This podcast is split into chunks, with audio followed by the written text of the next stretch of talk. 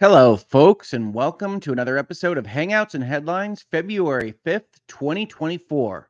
Now, if you haven't been with us in Hangouts and Headlines before, this is not a virtual legality episode. We're not going to dive deep into the legal issues surrounding any specific thing today. What we are going to talk about is how things are being reported. And today, in the land of video games, Xbox, Microsoft, and what have you. If you saw from the thumbnail, there have been a lot of rumors swirling about Xbox.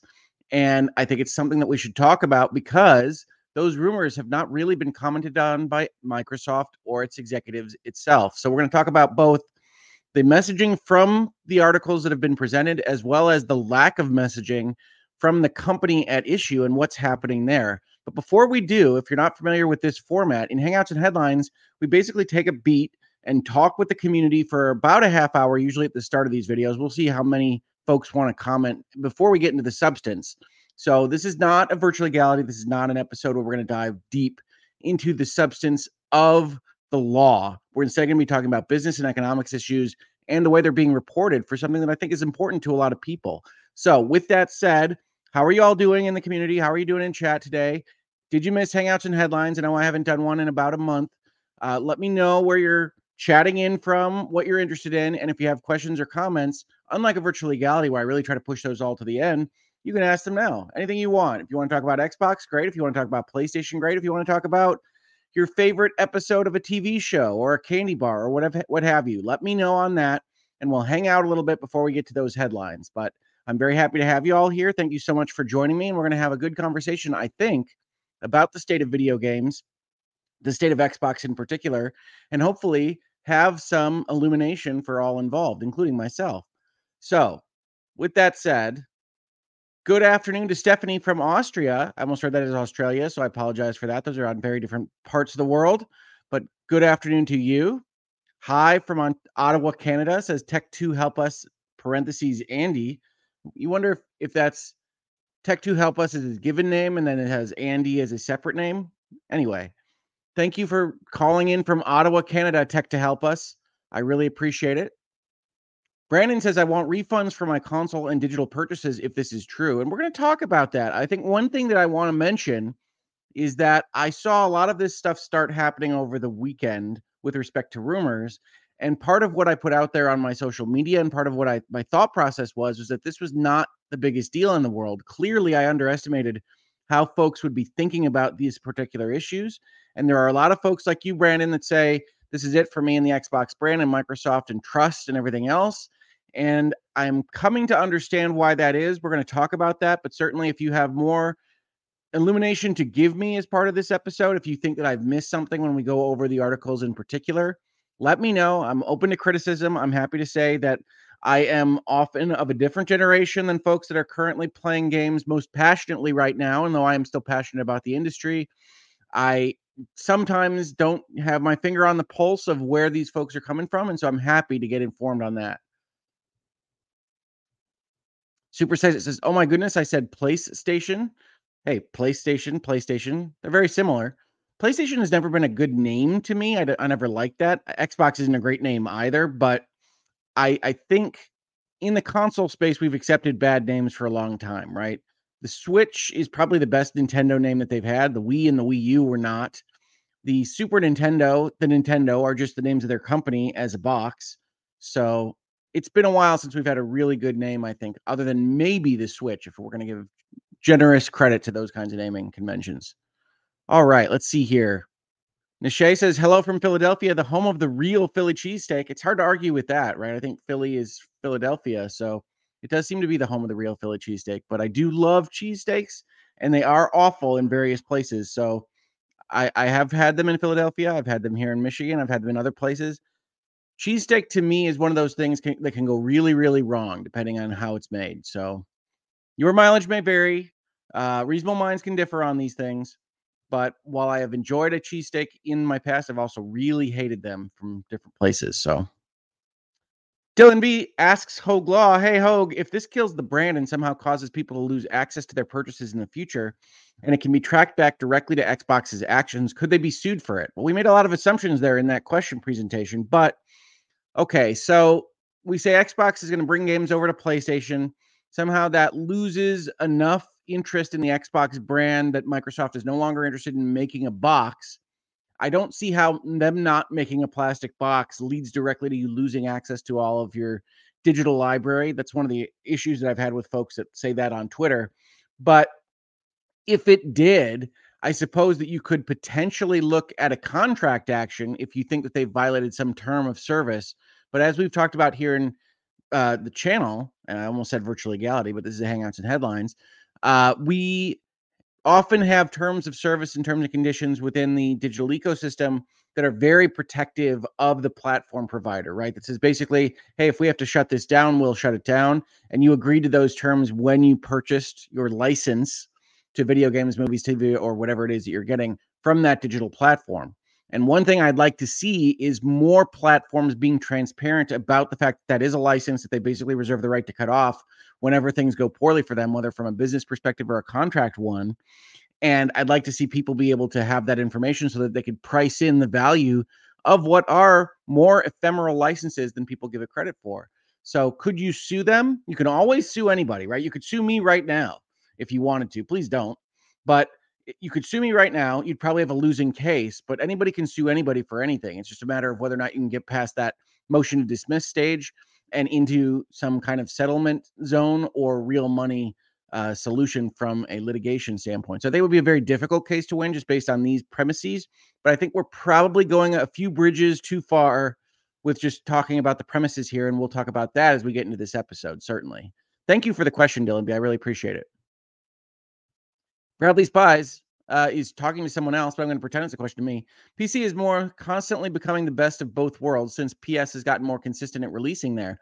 I certainly think the personal computer seems to be the place where you can play everything more often. I tend to like my consoles because I tend to like playing on my TV. And I know people that are big into PC will tell you, well, you can connect it to the TV. I've never found that to be a terribly uh, simple process. I've never liked how that comes together, and I don't like all the levers you have to pull and buttons you have to press.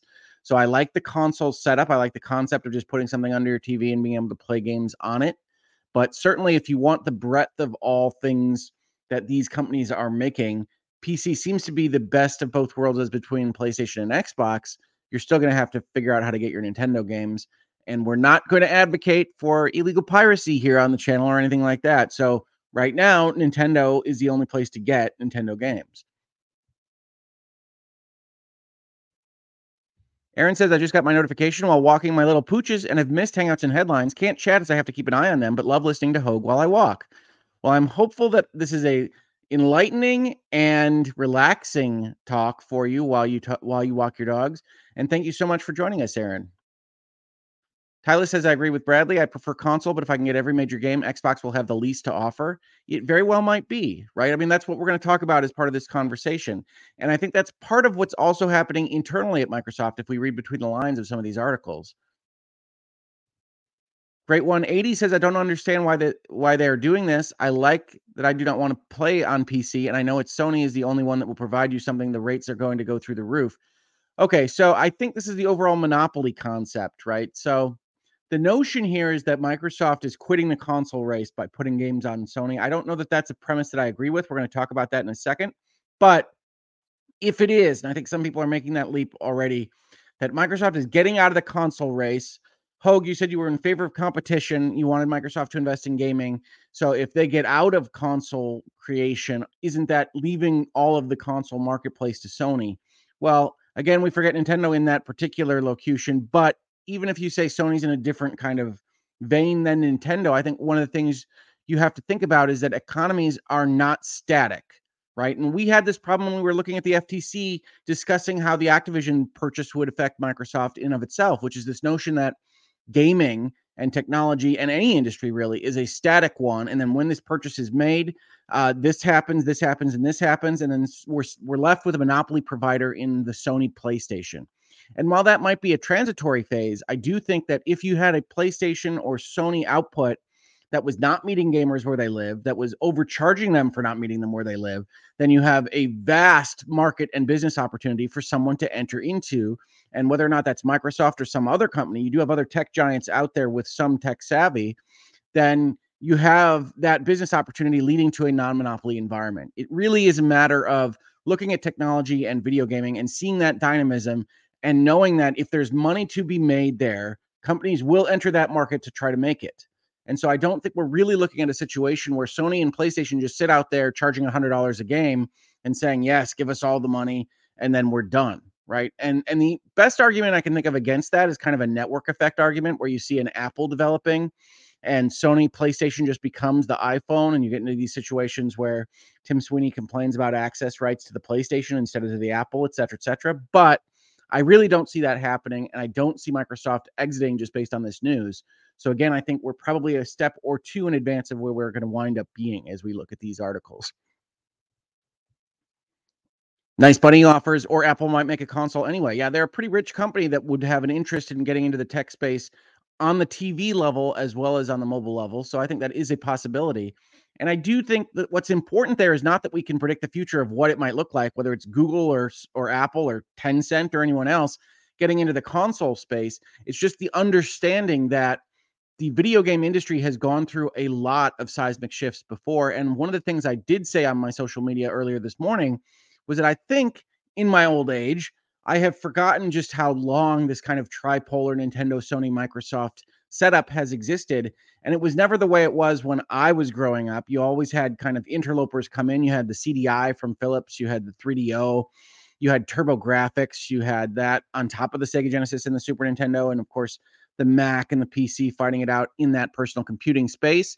And it was always the case that there was money to be made and different companies trying different things, and the best ideas were adopted by the winners of those particular console generations, right? PlayStation exists because of the things that were shown that were effective with the CDI, as well as the things that were effective with the Super Nintendo put it together into the PlayStation, and then Sony becomes a power in the in the console space.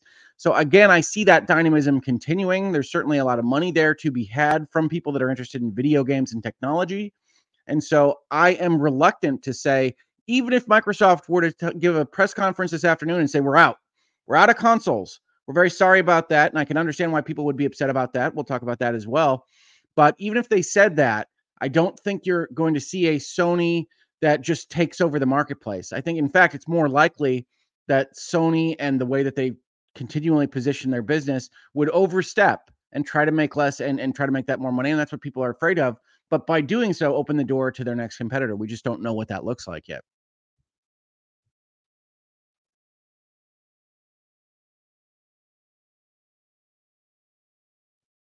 Oh, Against the Tide is sending a message out to uh, talk about how the the channel is going to be handled. Hopefully, everybody's going to be uh, good and and well reasoned in the conversations we have uh, on this channel. Certainly, reasonable minds can differ is the watchword here on the Hoeg Law YouTube channel, whether it's in virtual legality or Hangouts and headlines. So please do uh, work with the mods to to have a good conversation. I know there's a lot of passion and emotion about the console space. Honestly, it's always been interesting to me that this particular topic, Xbox PlayStation, Microsoft, Sony, is perhaps the one where the, the emotions run the highest, even though we talk about things like Supreme Court decisions and politics from time to time on this channel. So please do.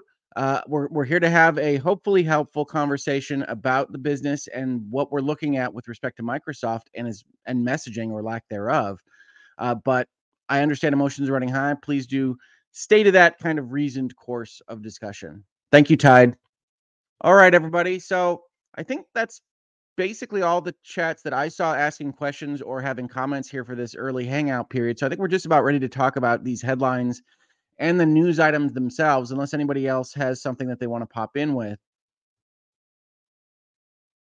I'm I'm not going to try to pronounce that first name. I'm just going to say Ravendark. Xbox has comparable exclusive output this gen, better surfaces, and better PR image still being outsold two to one. I don't see how giving all your content to the main competitor helps in any way. We're going to talk about this business proposition a little bit because I think Microsoft has not been selling their plastic boxes really this whole generation. And so I think it's a little bit of a surprise that they're switching course at this point in time, seemingly from the rumors that we've been presented. But it's not a surprise to me that that's the course that they might elect to to, to go down. So Drawn TJ, thank you so much for the super chat. I really do appreciate all the support for the channel. Put Xbox games on PlayStation a year later, but don't leave the console business. If they do, it's stupid. And I think that's part of what we're going to talk about here is that the things that are being rumored are being presented as Xbox putting all their games immediately on console competitors. And that's not even what's being rumored here. So, this is one of the steps that people are taking from a logical perspective that I don't see happening right now. Doesn't mean it can't happen, but I do think the folks that are really deeply invested in this story, whether on the PlayStation or the Xbox side, should take a pause to look at what's actually been said and then analyze what Microsoft is going to do and what Xbox is going to be in the future. And I think people are jumping ahead of the line a little bit. Eat Fresh Guy says, cut to five years from now, Sony will have seen how much money Xbox made and will start doing the same thing. Hashtag delayed exclusives. It's possible. We don't know. These are human beings running these companies, right? Even a large one like Microsoft or even uh, a, a very successful one like Sony. We don't know exactly what choices they're going to make. We do know that different models can succeed in the video game space and in the console space. We know that because Nintendo does its own thing every single generation and they have had a very successful march with the Switch. They might have it with the Switch successor. We don't know. Uh, but they do their own thing. Xbox has started doing its own thing. This is a, another move towards that. And Sony has continued the kind of traditional walled garden model that developed during the Super Nintendo and Genesis era and is becoming increasingly kind of a historic anomaly. So we'll see what Sony decides to do, and it will depend in large part on what Microsoft winds up doing. So Let's see. Michael Sutherland says, In my opinion, this is not a big deal, but the internet will make everyone think it is. Sit back, relax, and realize Xbox is not going anywhere. $3 trillion in market value. Well, that's Microsoft, right? I mean, the one thing we do have to distinguish between is Xbox, or more specifically, Microsoft Gaming, and Microsoft proper, right? They still sell you Windows, they still sell enterprise software. Microsoft has a lot of irons in the fire. That's why they're worth $3 trillion. And that's not all Xbox. Obviously, folks know that. Uh, but part of this conversation is that Microsoft started this initiative back in the early 2000s and maybe just looking at it in a different light now. Pony up, thank you for the super chat. Rumors that Xbox is hesitating between AMD and Intel for the next console as the Pro approaches its launch should further drive the notion Xbox may be transitioning solely into a publisher. Deja vu. And I did see those rumors that there were slowness in signing to chipsets and things like that that might result in Xbox getting out of step with the PlayStation releases. Truthfully, they didn't always launch at exactly the same time, so I don't know that that would be the death knell of the Xbox either. But I do think all of these things kind of work together to look at a Microsoft that maybe is having an internal fight. We're going to see that reference in a couple of articles.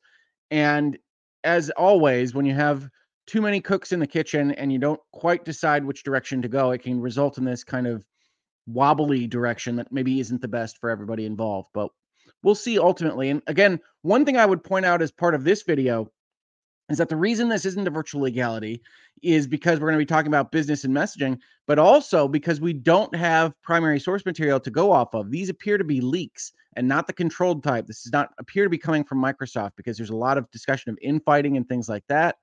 Uh, and we can expect Microsoft to have things to say about this in the very near future part of the reason that we're doing this as a Hangouts and Headlines is because that conversation doesn't exist yet.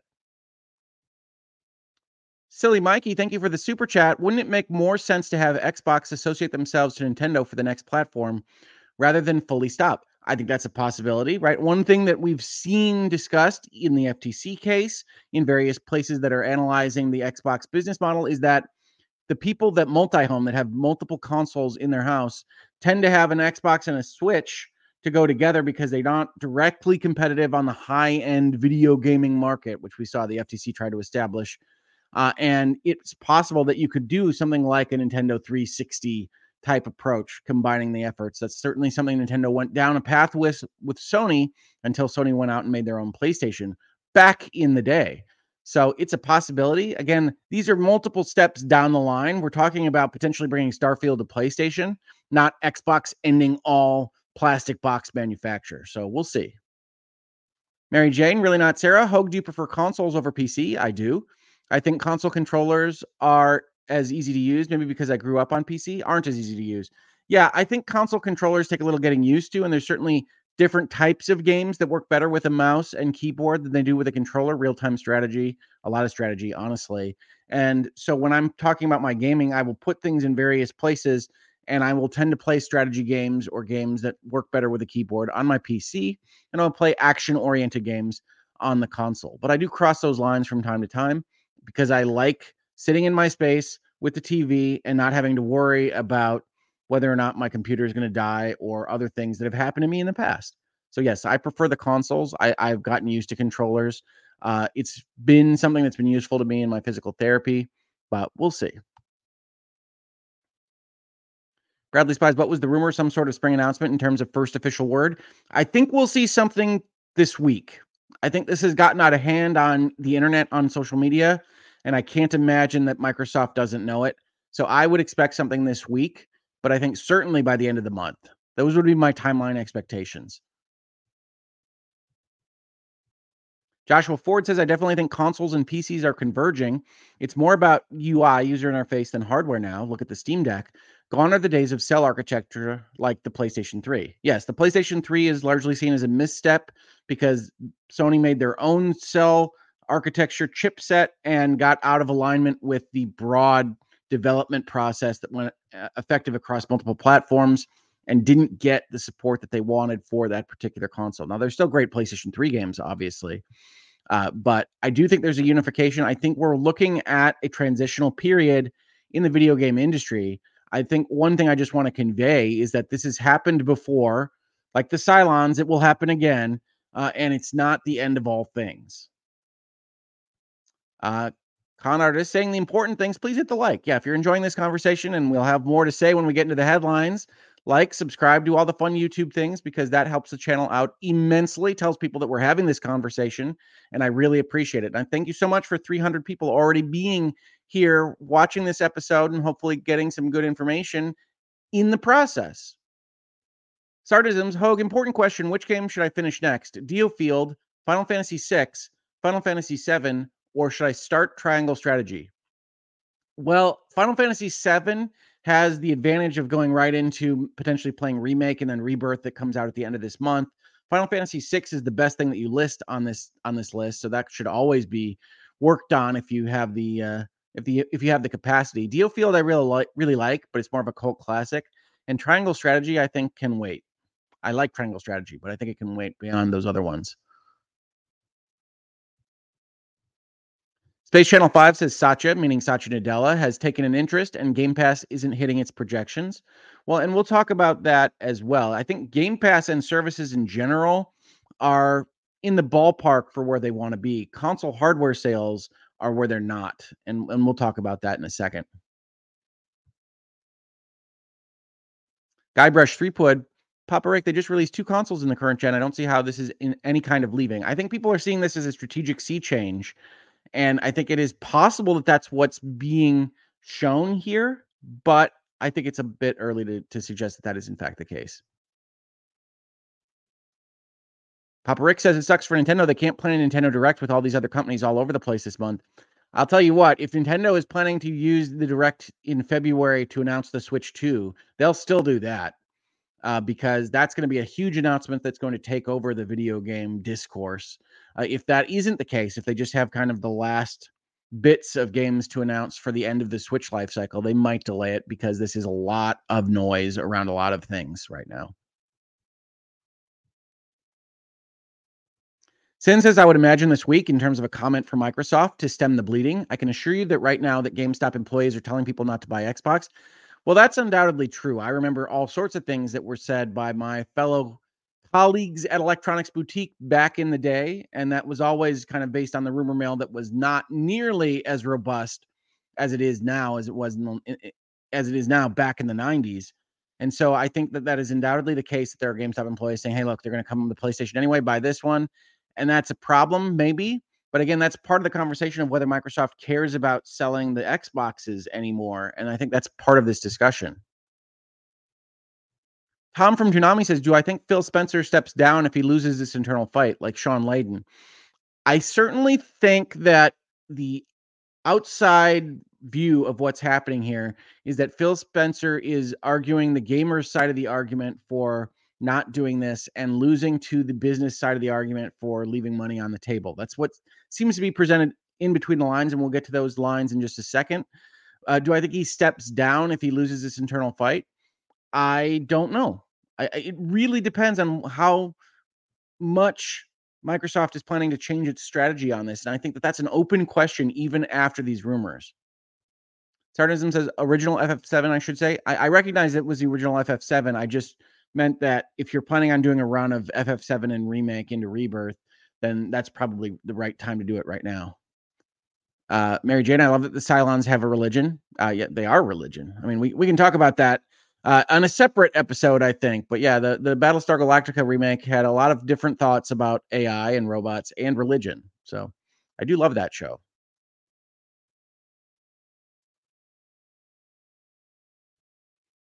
Stardom continue saying I'm leaning towards DioField just because I've got a bit of momentum on it, but I get a hard time getting into anything last week or two. I get that. I get into those situations as well. So yeah, definitely go with what you feel drawn to the most, more than anything I would say.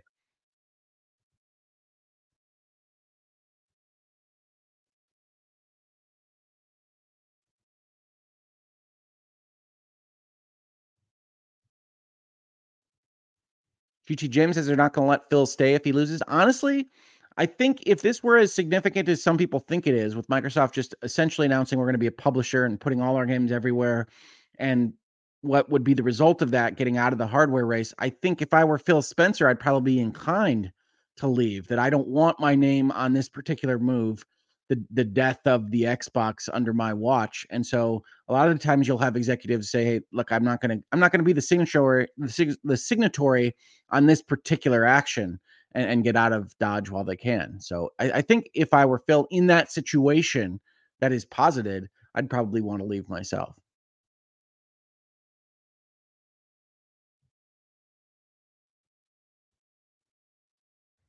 Istar Nimdragul asks, why not buy an Xbox? In my opinion, it's still a lot of PC for a small price. If you don't have a good PC, it's a nice deal. I like my Xbox. I like my X and I like my S. Um, but I can understand why people would be concerned uh, with this rumor moving forward. Uh, it's not a great substitute for a PC, obviously, because it doesn't it doesn't have the operating system or the ability to manipulate the file structure in the same way. But I do like the Xboxes. Scarlet Scarab asks Has there been any news in regards to the FTC internal court proceeding between FTC and Microsoft that may have caused these rumors to swirl? There's not been any news on that. And we can talk about what effect these rumors might have on antitrust in general, because I think that might be a part of this story. Uh, but we'll we'll talk about that in a minute. I know I've said that a number of times, but I do want to get to that uh, as well. Just remind me if I don't hit any of these things I promised to talk about as part of this this episode. Uh, Mary Jane says, please do an episode on cyber religions, Cylons, and the Borg. The Borg have a religion. The Cylons have a religion. Uh, there are a couple of other artificial intelligences that talk a little bit about the spiritual, uh, and certainly anime goes into that a lot. So we could talk about that. Probably not in this episode, though. Cherry C. Mills, thank you for being a member for 12 months. Thank you for all the amazing content you bring, Hoeg. Smiley face emoji. Honestly, I felt bad about not doing any videos last week. So thank you so much, guys, for being here, for being supportive of the channel. I, I said that in the community post last week, but I'm still figuring out where the energy and work and life and video balance is. Uh, and that is going to take a little bit more time than I thought. So thank you for being here. And I really appreciate the kind words and for you being a member for 12 months. All right, let's get into these headlines here. So, uh, well, let's let's have one more question. Assuming this news is true, asks Sin, who do you think should be the face of the announcement at Hoeg Law? I personally would have the person who pushed for this the most face the public and take the PR hit. I don't think there's any question that if Microsoft is going to talk about this, it has to be Phil Spencer right now, right? Which is one of the reasons why the question was asked if he's going to lose this fight uh, and this is going to go this direction. That would he step down or would he leave? I think because he would have to be the face of this message right this second, if he really felt strongly about it, he would have to leave before that happens. But as it stands right now, Phil Spencer would be the one making this message. Anybody less would be seen as not taking authority over the decision making process and potentially signaling a bigger fracture in Microsoft than they would want to project out into the world. All right. Let's talk about it. XboxEra here with their exclusive Microsoft planned Starfield launch for PlayStation 5. Now, one thing I would like to say here is Hangouts and Headlines, we're going to talk about how this information is presented. We're going to go through it just like it were a media article from a big time media outlet. Uh, but I do want to say that if you look at earlier videos in the playlist for Xbox times Activision, one of the things I talked about was the fact that I expected Microsoft to release most of the big titles everywhere. And I said that because I thought it was good marketing for Game Pass. And I said that because it's hard to not sell into the marketplace of the market leader, right? When we see exclusives in Microsoft or PlayStation land, one of the things we see is that whoever the market leader of a generation is usually winds up with the most exclusives because it's cheaper for them to buy the exclusive from the non market leader than the other way around. Said another way, when the 360 is at the height of the generation, they get the Call of Duty exclusives because it costs too much for Sony to tell Activision not to sell their game on the Xbox 360. And now it costs too much for Microsoft to tell somebody not to sell their game on the PlayStation. So that's the math before they buy Bethesda. That's the math before they buy Activision Blizzard King. That math doesn't actually change at its baseline level when they purchase those particular publishers and bring them in house. So it always seemed to be a very expensive choice to not sell those games into the other markets. And I thought that they would do that anyway because they're ultimately trying to sell Game Passes and not Xboxes. It seems like when they purchased these publishers, there was probably at least some amount of internal fighting based on what we know now at the time. And it surprised me that they would try to push their Xbox console over their overall revenue growth with Game Pass or sales of the software licenses themselves. And so that surprised me when it happened. You can go look at those videos in the playlist as I predicted that they would ultimately put Starfield and others on the PlayStation ecosystem and potentially sell them for a premium as essentially an advertisement for Game Pass. I still think that's what you're looking at here, which is to say that Starfield being sold for 70 or 90 dollars on PlayStation is still a bit of an ad for get it essentially for free or at no additional cost over on the Xbox ecosystem, but while simultaneously collecting 70% of the revenues that go into the PlayStation license purchases. So ultimately, I can see why the business folks, the bean counters, however you want to frame them, at Microsoft look at this and say, why aren't we selling it into the PlayStation ecosystem? We still have a better value proposition. We can still get you this game access through Game Pass. We can still get that Game Pass exclusive to our consoles right now. And so we're the only place you can get this great deal. Why aren't we otherwise selling the bad deal onto our market competitors? Because it's not going to change anything. And the Phil Spencers of the world saying yes, but that's going to be seen as a betrayal of trust for the people that winds up that that, that wind up feeling like the Xbox ecosystem is betraying them. And I think Phil's probably the one in the room saying that the most. I tend to see things the way the business argument goes for this. And that has led me to a certain amount of surprise at how this is being perceived online. So I want to say that up front. Uh, but I think that's ultimately what we're looking at here. Now let's take a look at what was actually announced. So here's XboxEra, obviously an Xbox focused blog. I believe I've given quotes and otherwise interacted with the folks that run this blog in the past. They say for many weeks now, rumors have persisted regarding Microsoft's intentions to release a number of first party games, namely Hi Fi Rush and Sea of Thieves, on rival platforms. According to our sources, who have asked to remain anonymous because they were not authorized to talk about company plans, and as we do in Hangouts and Headlines, we talk about the fact that that's an anonymous source. We take it with a grain of salt, but this particular anonymity makes sense to be granted. And one of the things that really got my attention was how much this was repeated. We're going to look at other articles from another source as part of this video. And this has been repeated in many, many places to the extent that this appears to be a lot of smoke here. I, I don't think there's any reason to believe that this isn't happening to some extent behind the scenes, even if it isn't as directly described in these kind of rumor media uh, articles. Starfield released back in August of 2023 to fairly positive reception, despite the narrative that now exists online. And here you see sign of that editorializing, right? So this is Xbox Era, a pro Xbox blog. They say, hey, Starfield is a well received game, even though you get a lot of hate on, of it online. And I tend to agree with that, generally speaking. I don't think it necessarily belongs in this article right here. I don't think it's useful to the conversation, but Starfield is okay. Starfield got a lot of hate. And I think some of that hate was because it was exclusive to the Xbox ecosystem, and it probably wouldn't have received that same amount of hate uh, if it had been multi platform on its release. Now it looks as though Microsoft are planning on bringing Bethesda's newest RPG universe to an entirely new platform, the PlayStation 5. According to sources, we understand that currently Microsoft are planning a launch for Starfield on PlayStation 5 post the release of the announced already announced Shattered Space expansion for Xbox and PC, which is on target to arrive at some point later this year. So keep that in mind as we read this, right? When we talk about Starfield, we don't have any time frame for this. Shattered Space maybe at the end of the year, as far as we know. We don't know when the DLC for this game is coming out.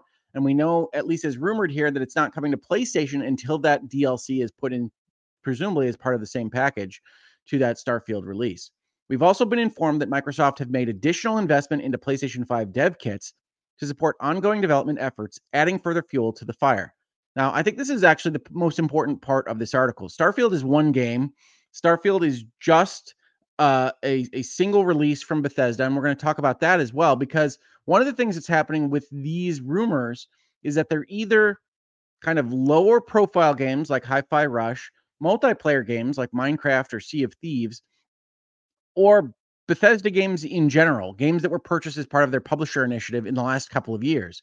So we're going to talk about Starfield here. It's a big game. It's it's Bethesda Games' first new RPG IP in a long, long time. Uh, but it is still a Bethesda game. And one of the things I think is interesting here is this is all being framed as part of this discussion as Xbox putting their first party exclusives on other platforms. But it's important to note we're not talking about Halo and Gears of War here, at least not right now in these rumors. We're talking about games that would have been multi platform had they been released by a third party publisher. And Bethesda and Activision were both third party publishers within the lifetime of this channel's output right? We covered both acquisitions on this channel. We're talking about a matter of only a few years. It's a little bit odd to me to look at Starfield and Indiana Jones and say, well, those are Microsoft exclusive games that are really key to the Microsoft brand, right? They obviously spent billions of dollars on these publisher acquisitions. And I think people have kind of incorporated that into this conversation. But we would have expected to see Indiana Jones on multi platform. We would have expected to see Starfield on multi platform. So this doesn't really change anything from the state of play that would have existed a few years ago. No pun intended on that state of play reference. As the already existing rumors have suggested, the idea of bringing first party titles to competing console platforms marks a massive change in strategy for Microsoft. And from what I understand, it's not being it's not been without fierce internal debate on this new direction. Releasing Starfield on PlayStation 5 contradicts the original statement around exclusivity made by President of Xbox Sarah Bond during the Xbox and Bethesda Game Studio Summer Showcase of 2021. It is awesome to share with you for the very first time one of the most anticipated games in the world from Todd Howard and the team at Bethesda Game Studios, a groundbreaking game, and yes, it's exclusive.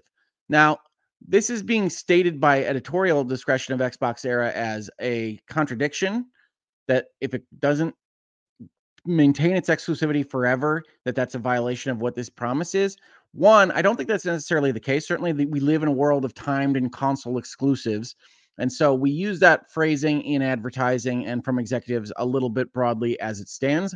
I don't think it's good messaging for them to take this statement and then release it as a non exclusive within a year. But I also don't see it as a lie. I don't see it as a fabrication. I don't see it as a betrayal. And I certainly don't see it as legally actionable. A lot of people sent me DMs and emails asking whether I thought there was a lawsuit to be made here.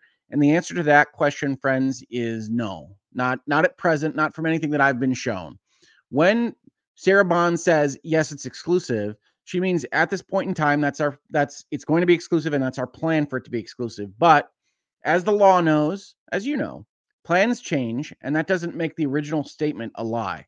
You'd have to show that they knew that that wasn't going to be exclusive at the time. And certainly all of this language around it being a part of a fierce internal debate on the new direction suggests that this was not a lie when the statement was made, and that's going to prevent most legal action in almost all cases. According to sources, Hi Fi Rush's release on rival platforms is tentatively planned for quarter one this year, so the next couple of months, and we've been advised to expect Microsoft to make a more public announcement on this new strategy this month. And so I expect that that plan to say something in February is probably going to be updated to say something this week based on all of the leaks and things that have been said this particular week on social media. So, yeah, I, I, expect them to speak. And honestly, the fact that they haven't yet is indicative of how fast this happened last night. Honestly, I was seeing this in real time on my social media. And my brother, who's staying with us this particular week, I, I leaned over and said, Hey, get ready for a memo. He works at ZeniMax Online Studios, a Microsoft company. Uh, and I said, get ready for a memo because this is really heating up on online. And he said, really? And so we'll see what happens there. But ultimately, I think Microsoft is going to have to say something uh, at some point in the near future. And that's that's the state of things on this rumor. I said that there Indiana Jones has also been said. This is from The Verge and Tom Warren, who is a respected journalist that I like quite a lot in terms of the content he puts out there, and says they're also thinking about having Indiana Jones come to the PlayStation 5. Bethesda's upcoming Indiana Jones game is also tentatively set to launch on Sony's PlayStation 5 console. And again, it's important to note that this is another Bethesda game. This isn't a Microsoft home cooked type game. And another important note here is that Bethesda only got purchased a couple of years ago. So we know from the FTC hearings and just normal expectations that a game like Starfield was being developed on a multi platform basis from the start. And then that got pared back a little bit. But that these games, Indiana Jones and Starfield, might themselves be a special case, even for Bethesda releases, because these are transition games that were being built before Microsoft was the sole owner. So, the other part of the conversation that the business folks are looking at is hey, we're 30% through the resource process of actually getting this game on PlayStation. Why don't we finish that off? It's cheaper than it would be to do for another game that was only made for Xbox. And so you've got Indiana Jones and Starfield sitting out there looking like they can be golden gooses to make some money. And those particular business folks say, let's do that. Whether or not the internal fight is about releasing them on PlayStation 5, releasing them on Nintendo Switch, PC, or more, or whether it's that kind of betrayal concept that we've talked about with respect to how this is being portrayed from the Sarah Bond and Phil Spencer standpoint, I think ultimately what you're looking at is a situation that is very special right? We haven't seen these large publishers be purchased by a hardware manufacturer like this before. And some of this is kind of normal teething process. How are we going to use these assets? What makes the most sense to us? And folks kind of getting overly catastrophic about what that means for the future of video gaming. While Bethesda will launch its Indiana Jones game first as an Xbox console exclusive, it's currently set to have a rather short period of exclusivity, we're told. A release for PS5 is being considered for some months later, with Bethesda tentatively targeting a December 2024 launch for the Xbox and PC versions. So, again, we don't have timing here because these are early plans. But again, the question becomes all right, folks think that this means the death knell of Xbox, but isn't it the case that you could have a box under the TV that is the best place to get Game Pass, that is the best place to get these games first, and has that as its value proposition rather than just fighting over power or access to these games, right? We're talking about different axes of competition. And people say, okay, well, if you aren't fighting over exclusivity, then you're just out of the gaming space. And I think that is a very kind of myopic, narrow minded view of what competition can be. Now, I do think that if there is fighting internally, the fight is probably about how people, fans of Xbox, are going to feel about this change more than anything else, because I think the business proposition makes a lot of sense on the outside. Exact timing and platform availability for Indiana Jones and the Great Circle could change, particularly as Microsoft's new multi-platform approach for Xbox games has hasn't been finalized, excuse me. And I did see this this weekend. This is Tom Warren putting out here that the Hi-Fi Rush data miners found exclusive t-shirts or what looked to be exclusive t-shirts that would match up with the various colors associated with the different consoles. So this did suggest that Hi-Fi Rush was coming to PlayStation and to Switch at some point in the near future. Last year, we learned during the FTC versus Microsoft case that Indiana Jones and the Great Circle was originally planned for multiple consoles. Pete Hines, Bethesda's former head of global publishing, testified that Disney had a contract for multiple consoles and that the deal was amended to be an Xbox console, Xbox console exclusive after Microsoft acquired Bethesda. An Indiana Jones launch on PlayStation 5 would certainly be a surprise, but we're told that there's still an intense debate internally at Microsoft over which Xbox games to bring to rival consoles right? So what we're getting now is rumors and certainly suggestive of leaks, right? These these are suggestive of leaks probably about the the fight internally from Microsoft of folks that want to get this news out there for one reason or another. Maybe to foment some of the chaos that we're seeing online right now, maybe for other purposes that we can't quite understand. But this does suggest a leak situation and an internal security issue for Microsoft that I think they're going to have to address both on that internal level and to the public on a very short term basis. Abdi asks, and thank you so much for the super chat, Abdi. Do you think third party will skip Xbox if they go third party for all titles? I think the notion would be that if Xbox goes third party for everything, right? They're making a new Halo, it goes on PlayStation, then people won't be interested in buying the Xbox system. And once people are really not interested in buying the Xbox system, there's not going to be a big enough market there for third parties to be interested in selling into that market. So maybe I think the problem is, is you're balancing a lot of things at once, right? And these are not easy jobs that the executives have to figure out. Is that if you lower the interest in the Xbox ecosystem itself, and Game Pass is pretty much limited to that and PC, how much do you lean away from selling Xbox consoles and still try to maximize your revenue with your recurring revenue service, your Game Pass? And so I do think that they have to figure that out. And that's part of what this fight might be about. And, and I think that that's an interesting question. I don't know where this winds up, but I do think that from the start of this generation, and you can see me on Bitcast and in other places talking about the fact that PlayStation was selling a walled garden, a historical console that we recognize, and Xbox had really moved into selling software as a service and this recurring revenue concept at Game Pass, and that that was always going to have a a lower effect on the sell through of their Xbox plastic box, right? And that's why it surprised me when they bought these publishers and said a game like Starfield was going to be exclusive because it was making the choice to not maximize your revenue from that asset, but instead to try to get more people to buy an Xbox. And I think part of this story that we'll talk about in just a second is that that just didn't come to fruition. They made the choice to keep these games as exclusive on the notion that that would sell more Xboxes, and it just really didn't. Okay, folks, thank you so much. Let's go to the next item on our agenda here. So, this is another Verge article talking about why Microsoft might be considering Xbox exclusives on PlayStation and Nintendo Switch. This is from Tom Warren again. And I think there's a lot of good points in this article. When you combine the rumors with recent comments from Microsoft CEO Satya Nadella and Xbox CFO, that's Chief Financial Officer Tim Stuart, it's clear Microsoft is weighing its Xbox strategy now that Activision Blizzard deal is complete. At a Wells Fargo summit in late November, which is paywalled, Stuart detailed what he described as a bit of a change of strategy for Microsoft Gaming, the division that houses Xbox and Microsoft's overall gaming efforts. That means smart TVs, that means mobile devices, that means what we have thought of as competitors in the past, like PlayStation and, Nintendo. They want to bring their games everywhere. Xbox chief Phil Spencer was quick to respond to fans questioning the future of Xbox, making it clear to Windows Central days later that Microsoft has no plans to bring Xbox Games Pass to PlayStation or Nintendo.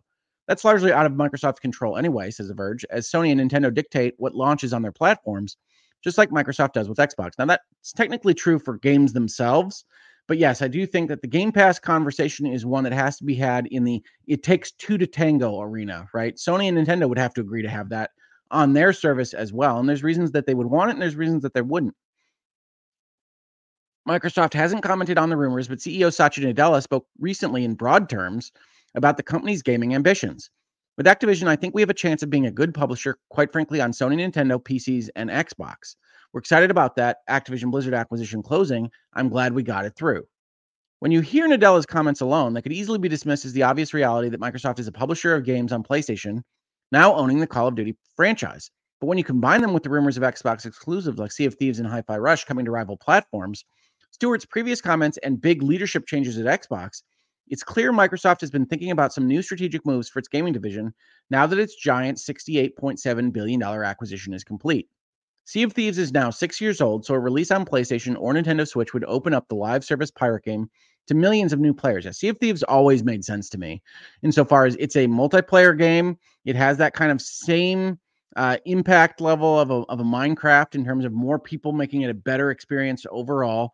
And so Sea of Thieves makes a lot of sense to be as broad as possible.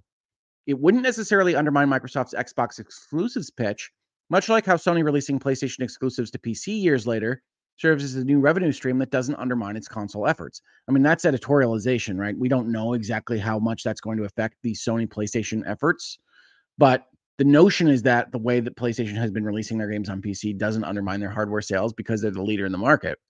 Hi Fi Rush is different, though. The rhythm based action game is already available on PC, but it's not even a year old. So a move to Switch or PS5 would certainly take some explaining from Microsoft to reassure Xbox fans that the platform and hardware are still worth investing in. And I want to take a step back here because I do think we've got this kind of emotional connection with our plastic boxes that I'm seeing online. And I, have said in the past that I don't fully understand. Part of that is because I've been through all these different console wars. Part of that is because I've been uh, blessed with enough resources to get the consoles that I want, and I don't have to pick between them for the most part. Uh, but part of that also is this notion that they would have to explain themselves, right? I I, I want to say this again because I say it in virtual legality a lot. Corporations are not your friends, right? Corporations and entities of all kinds, big entities of of really every stripe, are not your friends. They they have their own focuses, and a business is trying to make the most money possible. So if it makes the most sense for them to release their games on a PlayStation or on a Nintendo Switch, they're going to do that as long as it doesn't hurt their branding to the extent that not selling an Xbox would reduce their revenue stream more than they would make from selling it under the PlayStation. So I don't know that they have to explain themselves as much as they need to control for this kind of fan based mentality that they've created through the console wars. And to Xbox's credit, I don't think that they've been themselves personally fanning the flames as much as their community members do out there in the wild. Now, maybe they don't push them back or hold them back as much as they should in terms of being responsible for these kinds of things, but I think it's a little bit unfair to say they would have explaining to do for releasing a game a year later on something like the Nintendo Switch. That reassurance is something that Spencer has admitted Microsoft hasn't been good at in the past. So this is another reason why it seems to be that Phil Spencer is part of the fighting group as discussed in these particular articles and arguing for not doing this. I don't really love this idea that for every one of our games there becomes this little rumor on is it going to end up on the Switch or not? I feel we should set a better expectation with our fans than that. And certainly to the extent that you do release these games in multiple platforms, the expectation of fans is going to be completely blown up, right? You could talk to them in the cleanest, plainest English with the best messaging and say, this is exclusive. It's never going to come on Switch or never going to come on PlayStation. And who would believe you at this point in time, right? But the reality is that Microsoft's Xbox business hasn't been about selling the most consoles for at least five years now. And I highlighted that in red because that is the most important thing here. We've said that in a lot of different spaces on this channel and on others that it's important to note that Microsoft has been in the software sales business, the recurring revenue stream business, more than the console business really since the start of this generation, if not a little bit before. And that this is a kind of natural offshoot of that. You don't have to love it, but they haven't been competing on can we sell the most boxes for a long, long time. I think it's easy from the outside to judge the health of our business around how many consoles any company sells, said Spencer in a 2019 interview with The Verge. In the end, how many subscribers you have to something like Game Pass, how many games people are buying, those are much better metrics on the health of the business. We're not in the business of out consoling Sony or out counseling Nintendo, said Spencer in an interview with Kind of Funny Games.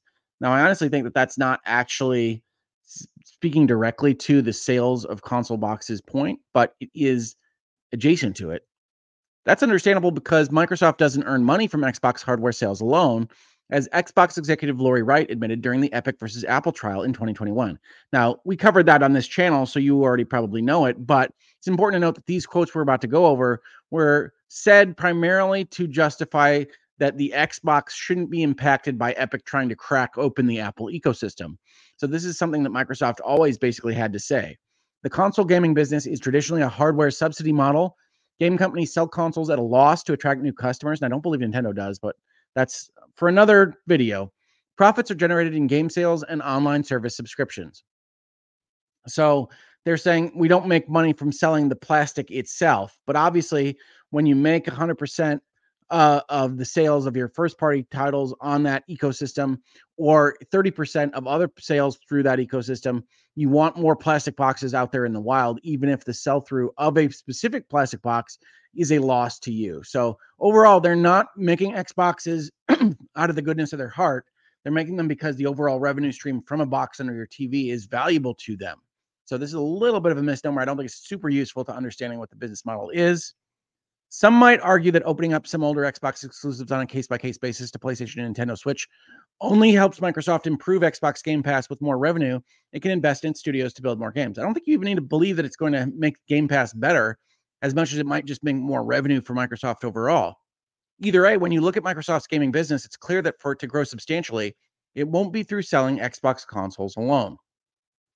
And I think Tom Warren is largely right here, even though I think that some of this goes a little bit too far in suggesting that Microsoft doesn't care about the boxes, period. They're clearly mechanisms to getting revenue from different methods, through that box. It's one of the reasons why I think Game Pass is unlikely to move to a different box because I think that's their best proposition to sell Xboxes in the future, which is their best proposition to maximizing their revenue. All right, now I did see a couple of super chats come in. Let me get those. Thank you so much for waiting, folks. Darth Shady, thank you so much for the super chat. The company might consider making more money through game sales rather than consoles. They can always have exclusives again later. Absolutely. I think that's right. I think what people get concerned about, what I've been able to ascertain from my uh, discussions on Twitter, is that Microsoft might just absolutely love the money it makes from subscription services and game sales and get out of consoles entirely, which leaves us in this kind of monopoly situation with PlayStation, at least in the high end video game console market which doesn't really exist, and we could expect pr- pressure from Nintendo as well as from other parties. Drawn TJ, thank you for the super chat. I got to ask, do you think they phase out the Xbox console and force us to PC or PlayStation or Switch? So this is a guess, right? This is speculative on my part. Do I think that they're going to get out of the console space? I think that this is indicative of another move towards focusing on software sales and subscription revenue do I think that means they get rid of their plastic box entirely? I don't think we have enough information right now to say one way or the other. I think it's more likely than it was before these rumors, but less likely than the certainty that people are saying online.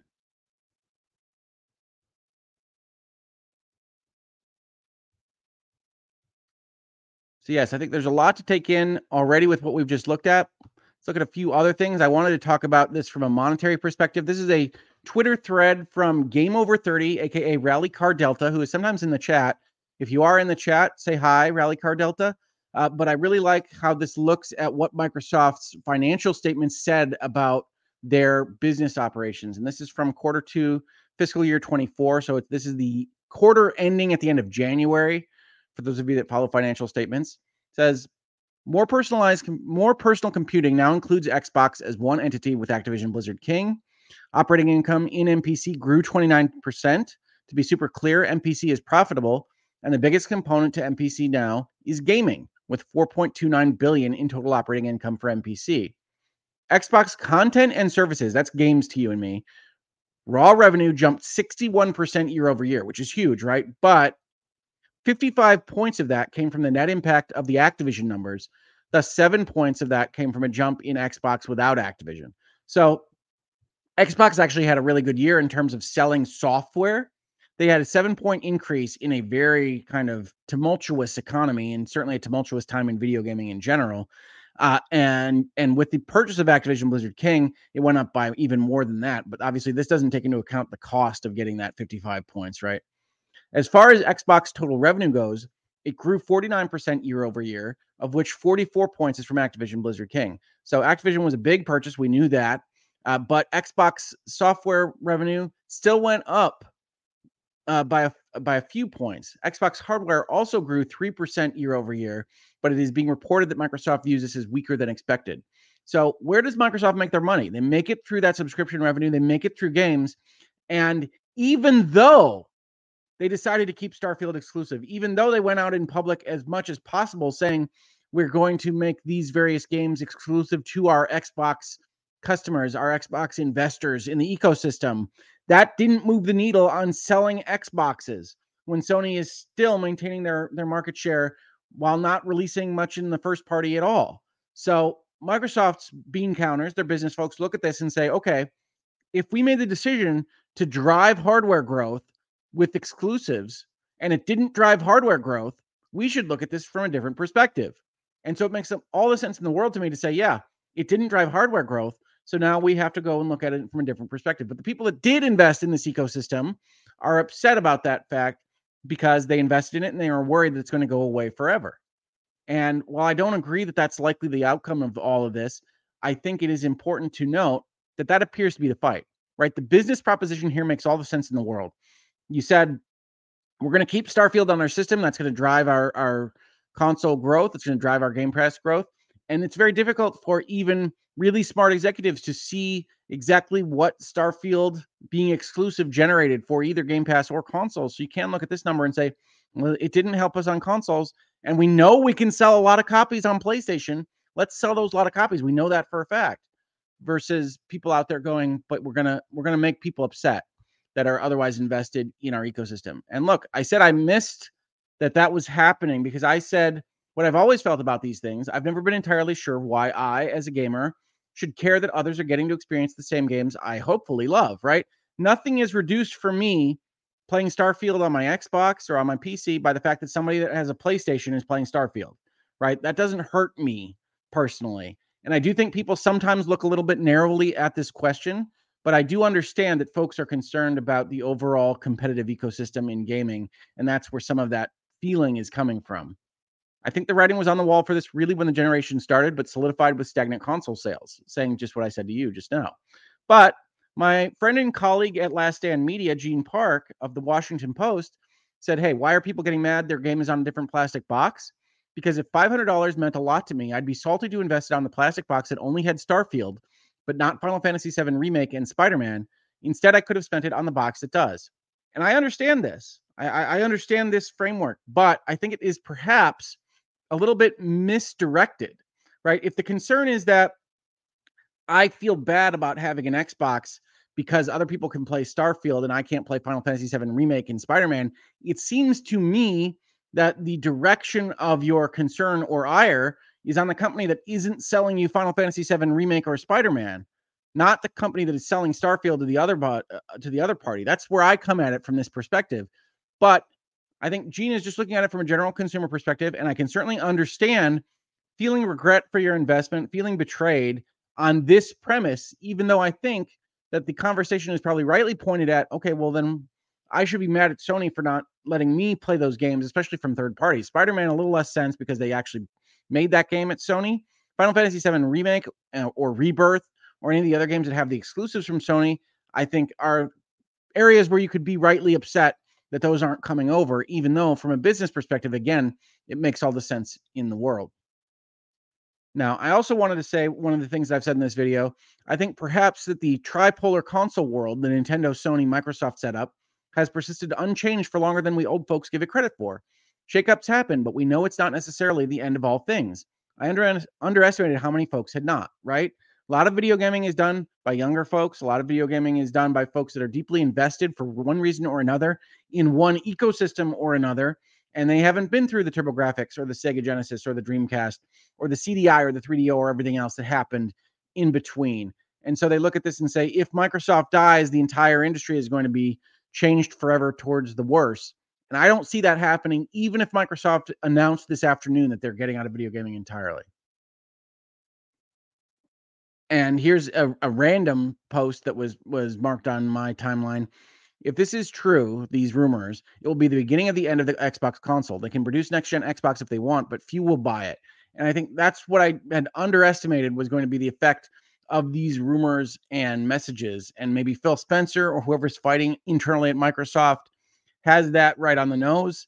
And I did not, because again, I'm coming at it from a more corporate standpoint. My tilt is towards understanding the math here and the economics. And I had always thought that the right play from buying Bethesda or Activision was broadly selling the games that had the broad audiences or broad audience possibilities in the first instance.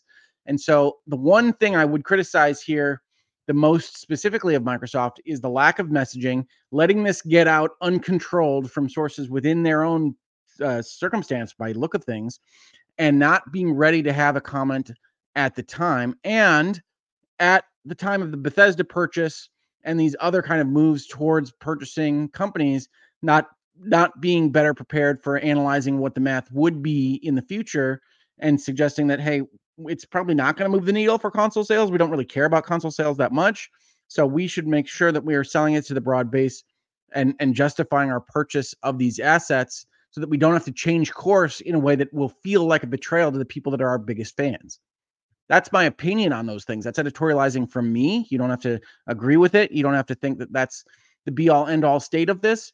But that's one of the reasons I wanted to make this video was to talk through these issues with you all.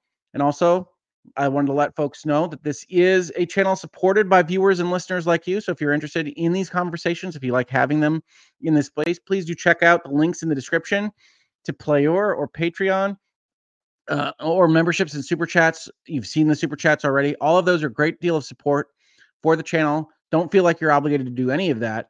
Thank you so much. And let's talk a little bit here at the end. If I missed anything, if you think I mischaracterized anything, let me know. Questions and comments right now so that I can answer them to the best of my ability and we can go on with our day of screaming at Twitter about the end of all things.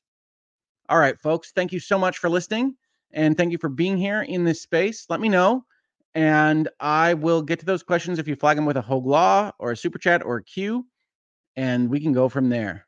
Uh, Rum Punch Man reminds me of something I did forget to mention as we went through here. Why fight and win against the FTC and immediately capitulate? It creates the monopoly the FTC was working to prevent. Only three Xbox exclusives from Activision and ZeniMax. Too early to say failing strategy. I agree that it's too early to say it's a failing strategy, but that may be what the business folks are looking at. I also wanted to offer that one thing that does open up here is that if you go broad with your exclusives to everyone, it does prevent certain of the fights that Xbox had in purchasing Activision Blizzard King. So, one thing you might be seeing that we can't see yet is that Microsoft feels that there is some other undervalued company out there that they would like to purchase and that they have the cash to do so, uh, but that they are worried about getting into one of these other kind of mired fights with the FTC or the CMA or anyone else in the world. And if you make these kinds of broad non-exclusive strategies available to everybody uh, in 2024 2025 that purchase might be a little bit easier to sail through with less legal costs in the future so there is a possibility that this is setting up for another expansion of microsoft's purchasing power that kind of takes into account the notion that they still have this cash on hand and they'd still want to be invested in gaming which i think is an overall good and i think people do miss not just the dynamism of the console market but that the console market in video gaming is not the only market where competition occurs, right? The content creation market has this competition as well. And Microsoft, even as some kind of super publisher, would still be putting certain downward pressure on Sony to get games out, to get good games out, and setting the price at which those games are sold, right? Microsoft as super publisher doesn't just exit the market entirely. They've invested billions and billions of dollars. The one thing that I'm certain of is that they are not planning on exiting video gaming tomorrow right? You don't invest all this money to just leave. Uh, and so there would still be pressure on the gaming content from Microsoft, regardless of how they sell consoles or don't sell them against Sony. Con Artistic would collectively dropping Game Pass subs, someone suggested one month, be over the top since it's about money. Collectively dropping Game Pass subs uh, as a price? Uh, I don't I don't think I understand the question, Con Artistic. I'm sorry.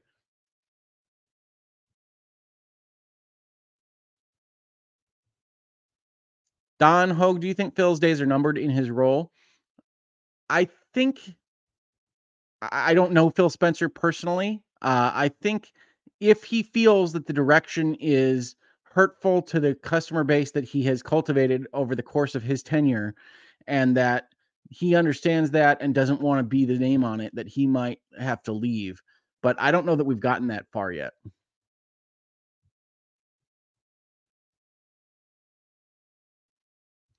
Mysterious says if you think about Spider-Man on PC and PlayStation, not an exclusive if it's out on PC. That's true, right? People seem to think that the PC is completely separate from the console space, uh, and certainly even the FTC and the CMA had it positioned that way because of the general applicability of a of a PC in your home.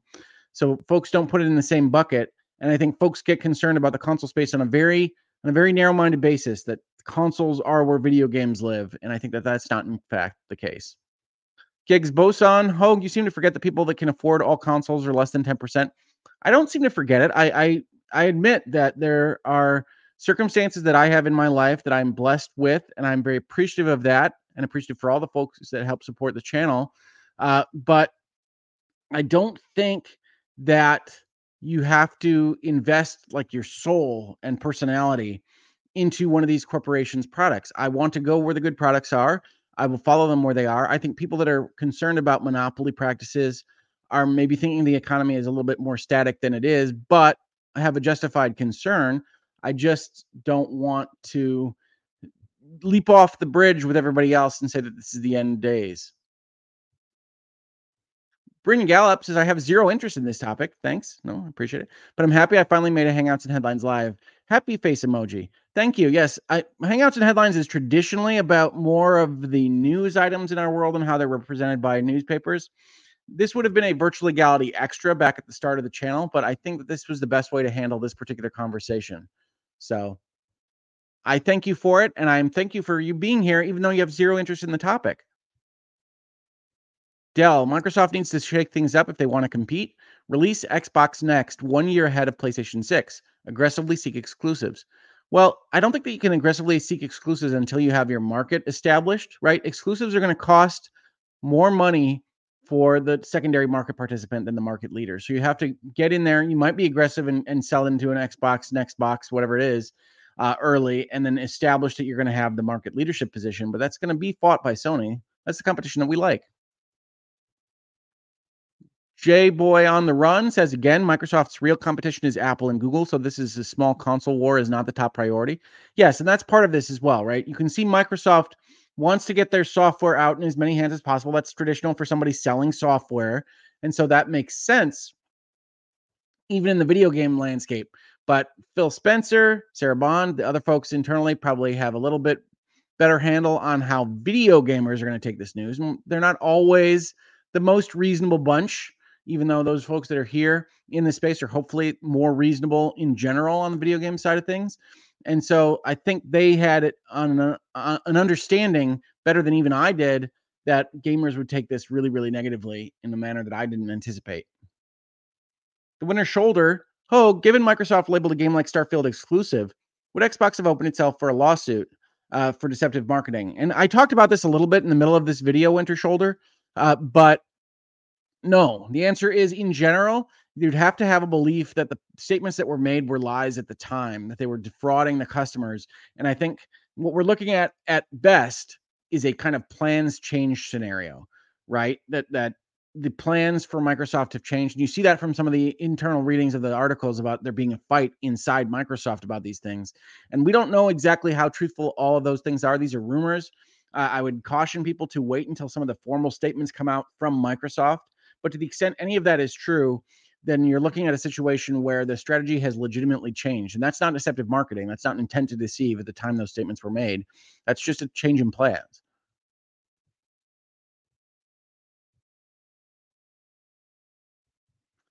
Mark believes that the uh, super chat was as a protest. I believe he meant redropping subs for a month. Oh, customers quitting their Xbox Game Pass for a short time to send a message to Microsoft. I have doubts about the effectiveness of such a move, but I understand the desire. Uh, and certainly, if that's something that sounds like a good idea to you, then go right ahead and do it. I think it's unlikely to me that that's going to have the kind of consistency of effect that you'd expect or want to have in order to send Microsoft that message. I think you'll probably have a little bit more luck shouting into the void, honestly. But if you feel bad about spending that money or otherwise supporting that ecosystem, absolutely, that that makes all the sense in the world to me.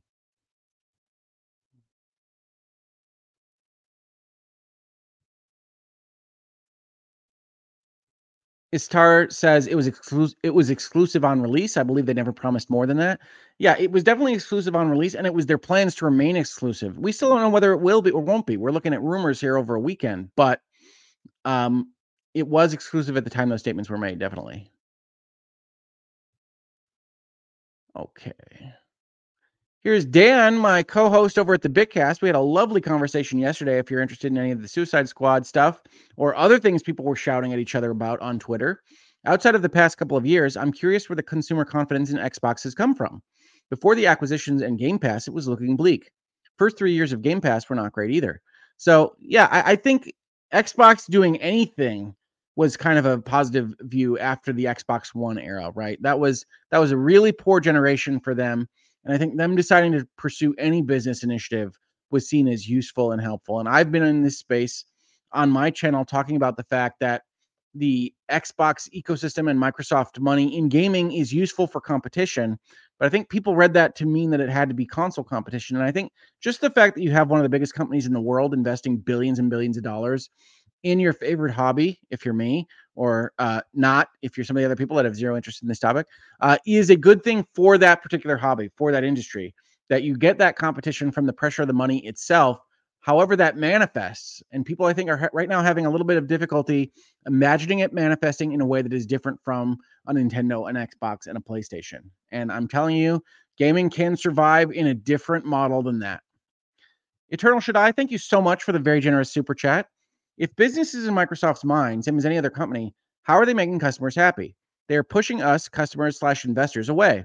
What happens with the motto, customers are always right? I see a monotonous gaming field.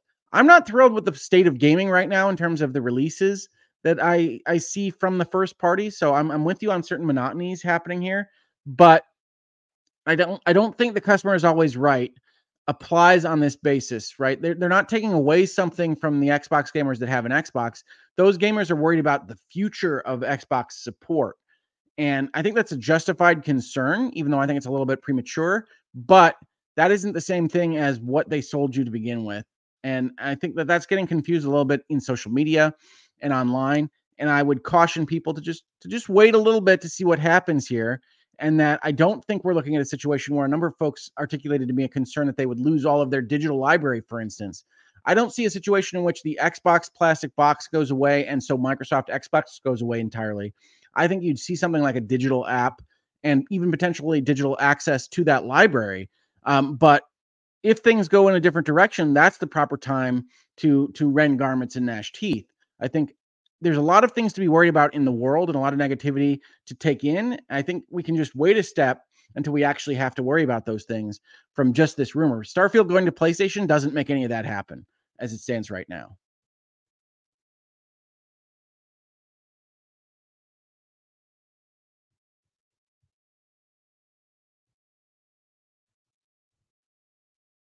All right, and I think we're just about done with comments. If anybody has any more, and I am, I'm, I'm, I see Brandon says Grub just said Gears of War is also possible. Breaking news.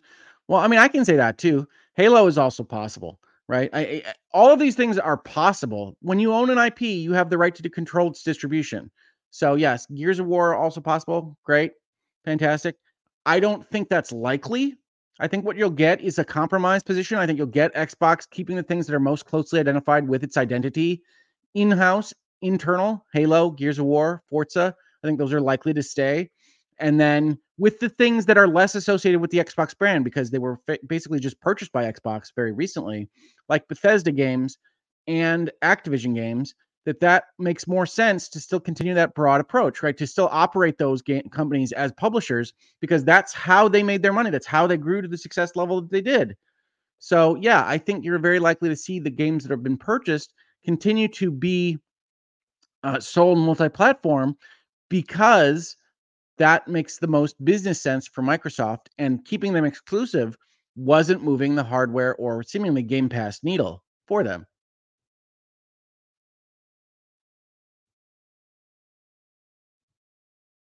Joshua Ford says, I'm equally surprised at how strongly people are feeling about this. I was absolutely surprised about it yesterday. Uh, at the end of the day, I'm seeing the first party becoming stale from the first party exclusivity and just want to change up in triple AAAs.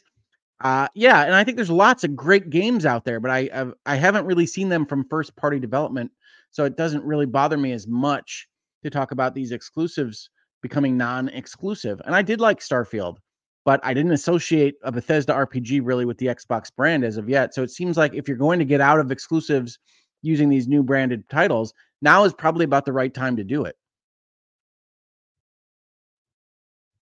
Don, do you think Nadella would oust Phil if Phil loses this battle?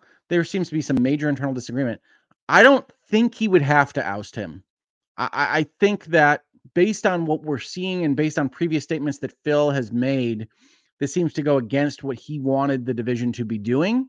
And again, we're we're speculating, right? We don't know these things for a fact, but at that point in time, in my experience, executives when they are otherwise going to be charged with responsibility for the direction of certain initiatives, if they are wildly different from what direction they would take themselves, will step aside themselves in order to not be tarred with what they view as a really bad idea.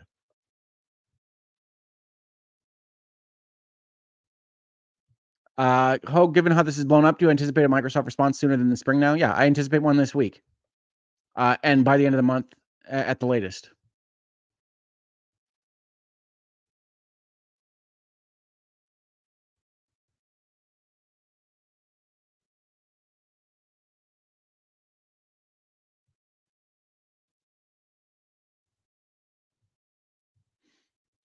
Unscripted thought. Nope, Hoeg. Xbox will go full third party if it nets them more income. Yeah, of course. I, I mean, I don't know what the nope Hoeg is there, what I might have said to elicit the nope. But yes, these companies will go where the most money is, but they also can't see the future. So they're all strategizing just like we do on the outside looking in trying to figure out what the best way to make that money is.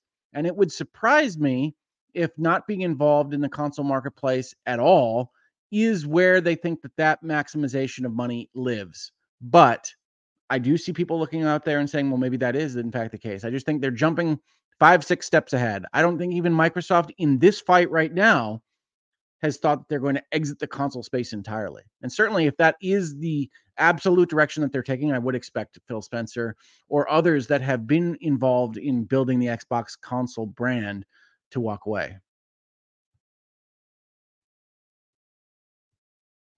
Terrence, what happens if Xbox goes away and those Xbox Game Pass subscribers go away? I w- they'd be out of gaming. Is Microsoft worried about that? I think Microsoft is is worried to the extent that they're worried about not maximizing the revenue that their assets can afford them. Right? So they bought these assets from Bethesda, they bought these assets from Call of Duty from Activision, yeah, Call of Duty company. Uh, and the business folks want to sell them to as many people that are willing to buy them, right? That's the normal nature of business. And certain forces within Microsoft have said, well, we can sell Game Pass better or we can sell the console better if we have these exclusives or this, these access rights. And that appears to be the fight that's happening again from the outside looking in. So are they concerned that they, they lose everything? I don't think so. I think they're trying to maximize their their scenario. And the concern would be that that reduces faith and trust that Xbox will continue to be a going concern. And that's how they lose everything. But I think this is a messaging problem as much as an economic one. They just have to get out there and control this what is spinning out of control fairly rapidly in terms of the messaging on this. Uh, and honestly, that could change their minds on the strategy that they pursue in the future. So I suspect this leak was made by people that are interested in one side or the other of this fight, thinking that they can rally the forces of the public to their behalf and show that X decision is a bad one or a good one, depending on what they're trying to achieve. And sometimes that's going to be the wrong thing for the leaker. Certainly, Microsoft seems to have an internal communications issue on this right now. We knew that somewhat from the Activision stuff and from the union stuff that Phil Spencer's emails were getting leaked almost immediately. So Microsoft gets these communications uh, out there uh, either deliberately or, in this case, on an uncontrolled basis, a lot, and that has to be a concern going forward for Xbox gaming in general. But are they worried about losing everything? If they proceed with this, no. They think that they can still make Game Pass and Xbox a good enough case to warrant their continued presence in the market, even with Starfield being on PlayStation. Thanaros, thank you for the super chat. I'm thinking the plan is to entice people on other platforms to join Game Pass. Day and date on Game Pass, then publish on other platforms later. Pull people in with FOMO. Yeah, I think limited release window and lower price point or more budget friendly p- price point, depending on how you want to articulate the Game Pass sales uh, sell through, is part of what you can you can make as a case here from a business perspective, right? People think, well, there's no reason to get an Xbox, but if Xbox is the only place to get a a easy, convenient version of Game Pass, and Game Pass is going to get those games earlier than PlayStation, and PlayStation is going to cost seventy dollars or ninety dollars or hundred dollars, whatever it is, then you have a built-in marketing platform for Game Pass on the Sony PlayStation, right? Where there are more people playing games, you collect that 70% of revenue from them and you say, "Hey, you could have gotten this for much cheaper and earlier on our system with Game Pass." Then there's reasons to believe that's a good business case for Xbox. And there's reasons to believe that that could destroy the Xbox market. So I mean, that's the fight. It's it's people trying to predict the future. The Winter Shoulder asks Would this rumored third party be a stopgap until their Xbox division is at a better financial position to go back to exclusives again? Or would this just be the strategy full on?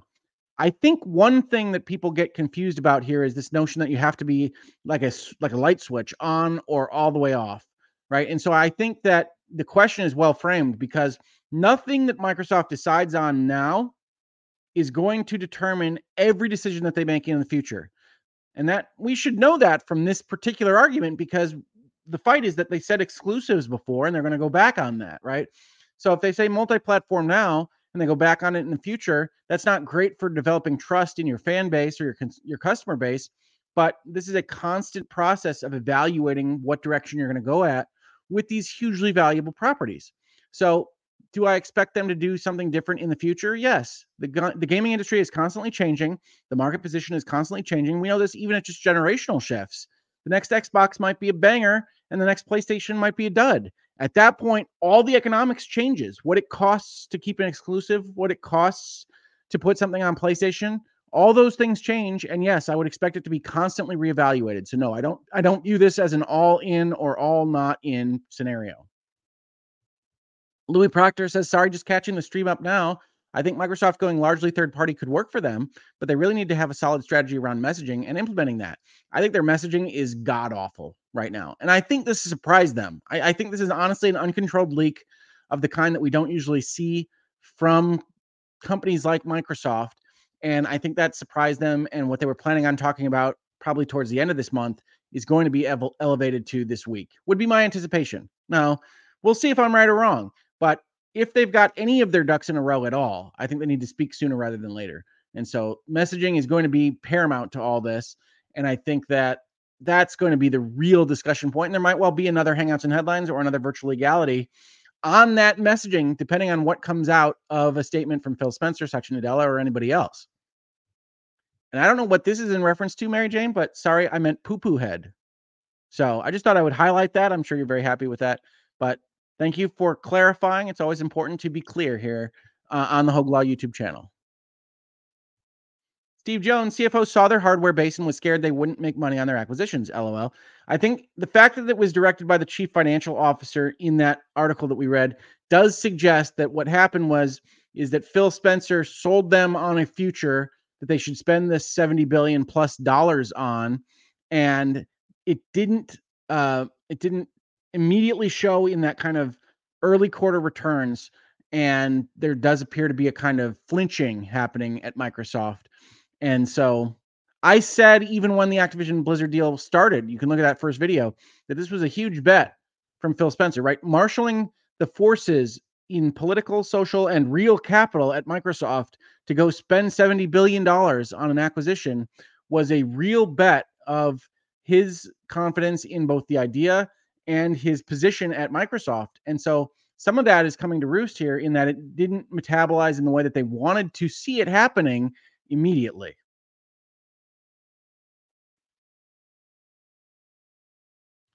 And the chat is suggesting that Phil Spencer is going to be on CNBC later today. Um, so if you're interested in that, definitely check that out. That might be a statement on what's happening here. Uh, if it is, it will be vetted to all hell like by business, by legal, by everyone that is at all interested in this. Microsoft is a giant company. Phil Spencer is the face of gaming, and this is all spun out a little bit on him. So we'll see what happens. But yeah, definitely check out that interview if you're interested in this topic. If you're not, don't check out that interview. But thanks for letting me know, chat.